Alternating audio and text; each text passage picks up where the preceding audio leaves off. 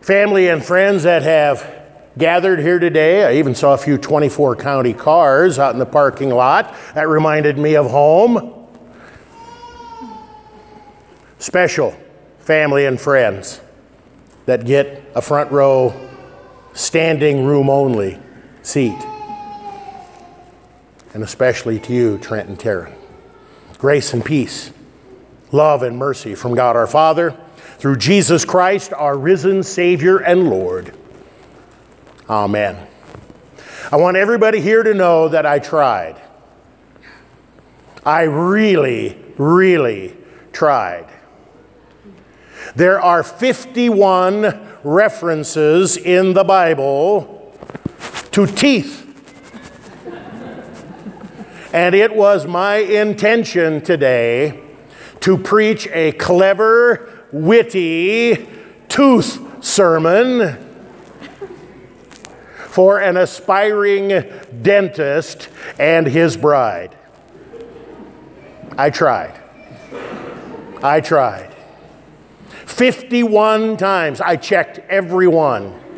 I checked them twice. There is gnashing of teeth. Probably not a very good way to start out. There are references to the enemy who comes with teeth exposed to devour us. There are cries to God to break out the teeth of our enemies. Believe it or not, the scripture says vinegar turns your teeth a bad color. Job has several references to teeth.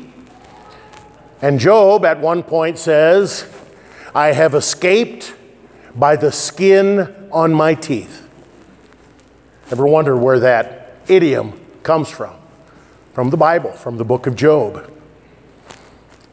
Satan is described in the book of Revelation as a giant beast with teeth of steel looking to devour Christians.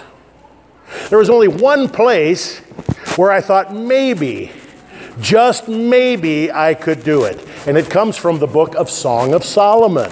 A great love story, a great love song. It is uh, really a picture of Christ and his bride, the church.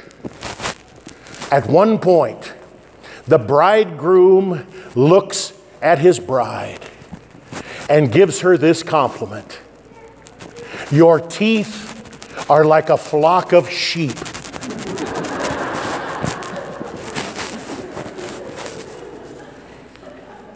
I tried.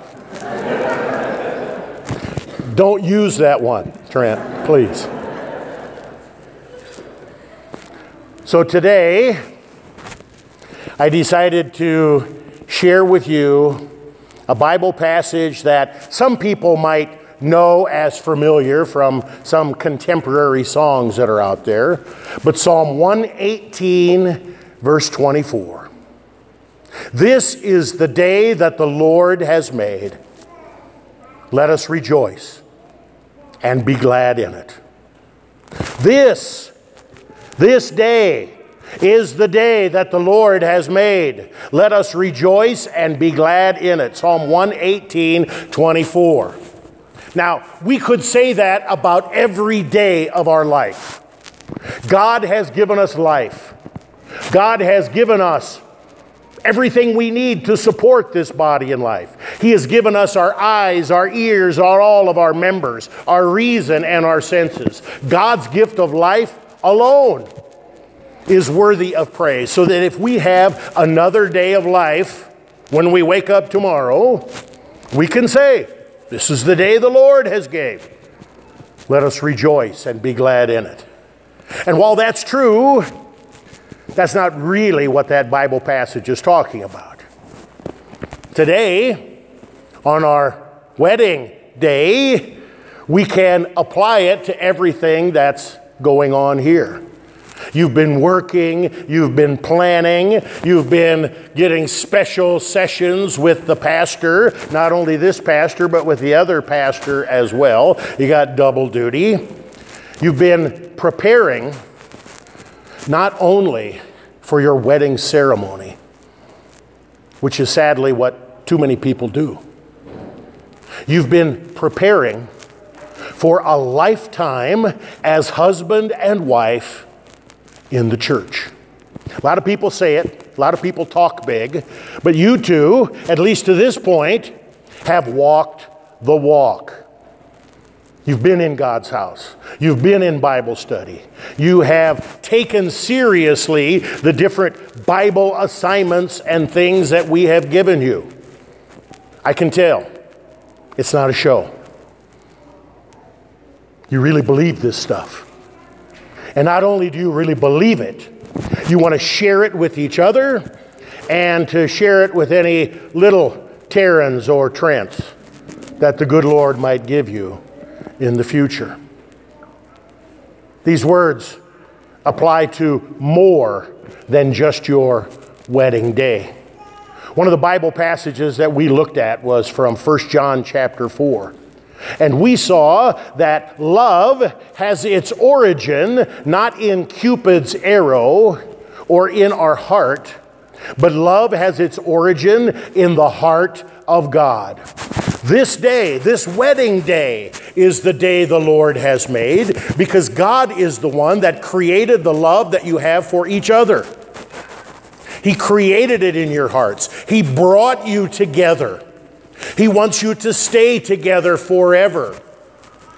And He has given you the greatest example of love that the world has ever seen His Son, Jesus, who freely and willingly went to the cross taking our sin into himself and onto himself, paying for all the unloving words and thoughts and deeds that we're guilty of, dying once and for all.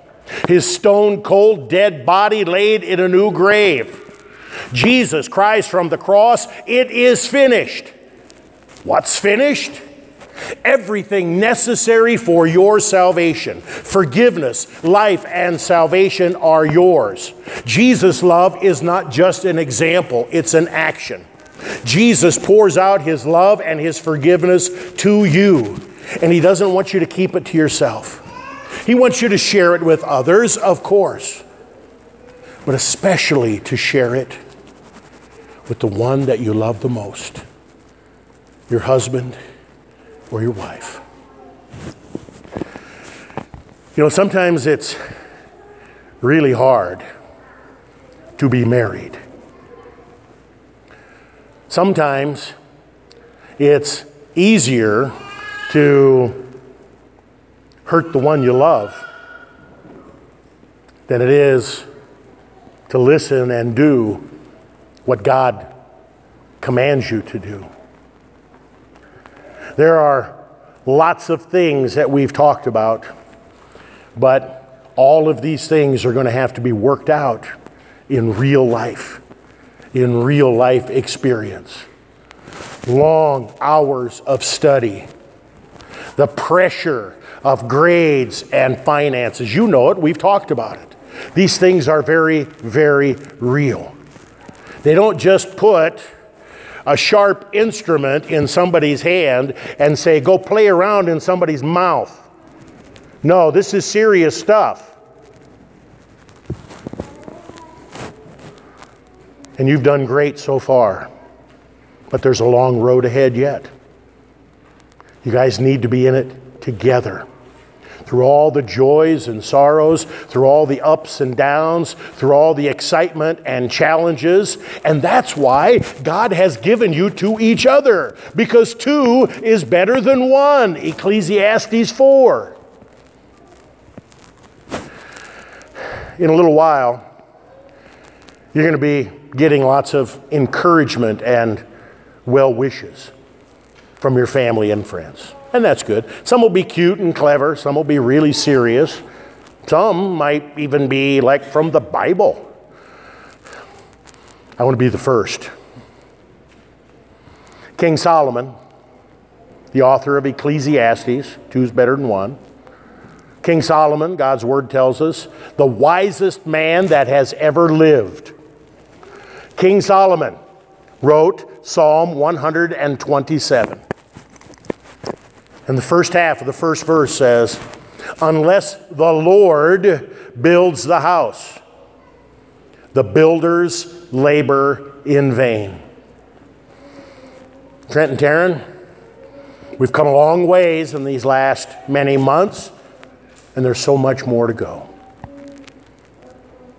Build your house, build your marriage, build your family, build your life on that solid foundation, which is Jesus Christ for you. You see that Psalm 118, 24 verse? While we can apply it to a lot of things, it's all about Jesus. This is the day the Lord has made. You know what day that is? Easter Sunday. The day that Jesus rose from the dead. The day that Jesus conquered our greatest enemy, our greatest fear, death itself. Jesus' resurrection from the dead proves and validates everything he did and everything he said. Jesus lives for you. And by God's grace, as you hear the word, as you remember the life giving waters of baptism, as you eat and drink Christ's body and blood in the Holy Sacrament, Christ lives in you as well. This is the day. May that be your motto and refrain each and every day of your life together. May God grant it for Jesus' sake. Amen. Now may the peace of God, which far surpasses all understanding, keep our hearts and minds, lives, love, and marriages in Christ Jesus our Lord. Amen.